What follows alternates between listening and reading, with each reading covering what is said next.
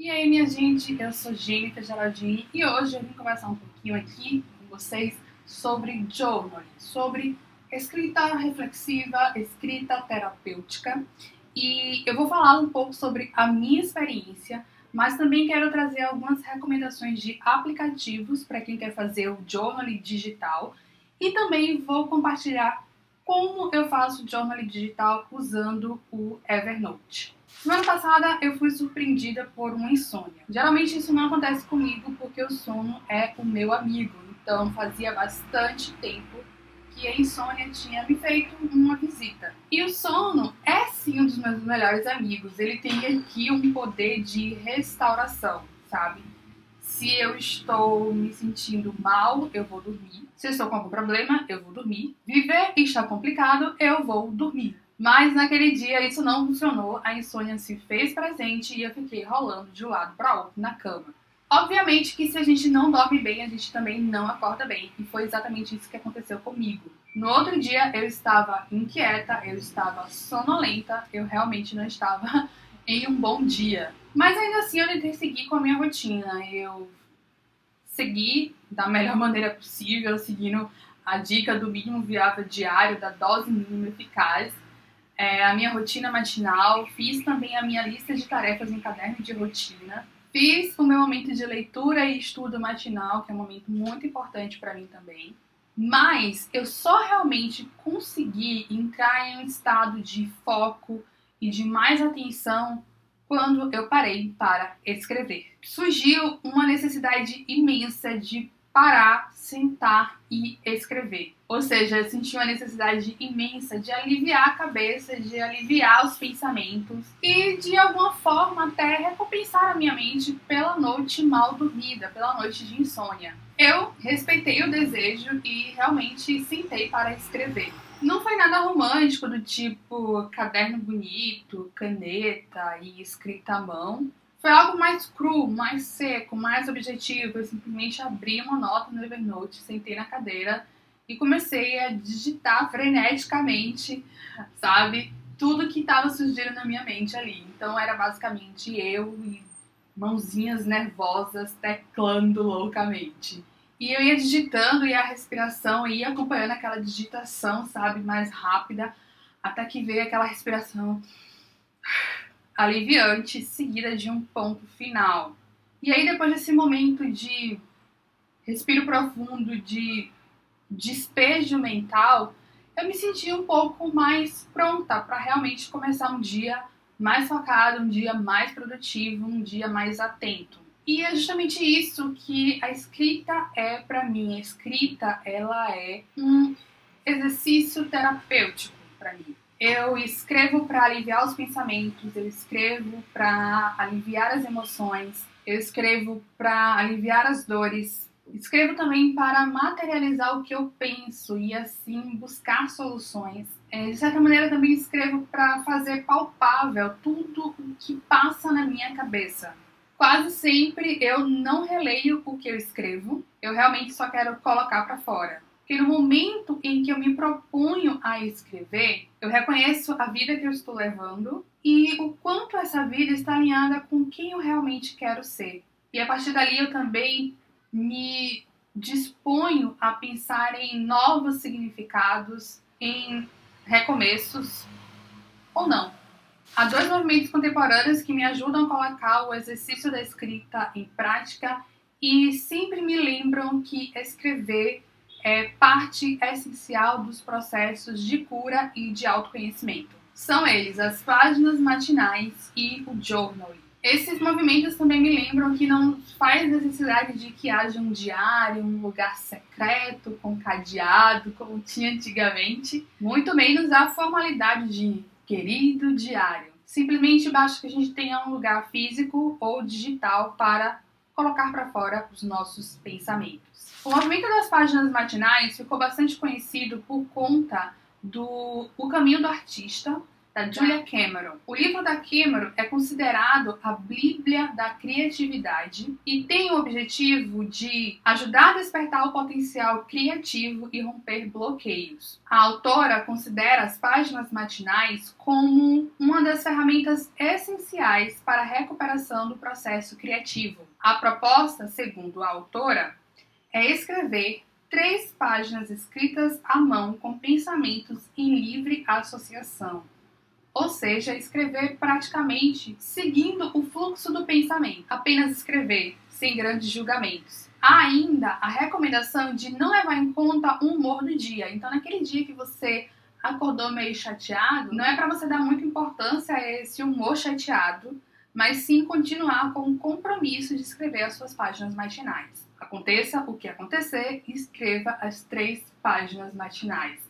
A autora garante que as páginas lhe ensinarão a parar de julgar e apenas escrever. Journal em português significa registro em diário, mas a ideia vai muito além de simplesmente registrar o que você comeu, registrar o que você fez no dia, o que você comprou, o que você pagou, o que você leu. A arte do journal é para você escrever como se sentiu, colocar para fora os pensamentos insistentes, aliviar a mente de modo geral. Ao contrário das páginas matinais, eu acredito que o journal é muito mais livre, porque você não tem a, o compromisso de escrever três páginas assim que acorda. O journal você pode escrever quando você quiser, no momento que for melhor para você ao longo do dia, quando você sentir necessidade e escrever o tanto que você quiser também, não só três páginas. Você pode simplesmente escrever um parágrafo, por exemplo. Páginas matinais, ou journaling, ou apenas escrita reflexiva, escrita terapêutica, ou escrever sobre os seus dias, são formas de conexão com si mesma. Eu pratico a escrita como processo terapêutico muito antes de eu fazer terapia. Eu só comecei a fazer terapia com quase 30 anos e eu escrevo desde que eu me entendo com gente. Eu sempre tenho essa memória afetiva da Jennifer com um diário, mesmo que seja aquele diário com um cadeado que eu mantinha super secreto embaixo da cama ou embaixo das roupas para minha mãe não encontrar e os meus super segredos. Porque escrever para mim sempre foi esse lugar de encontro comigo mesma, sempre foi também um lugar seguro e um lugar de descobertas, novas possibilidades novos recomeços. Então, o que é preciso para fazer essa conexão? O que é preciso para começar a praticar o journaling? Primeiro de tudo é o compromisso.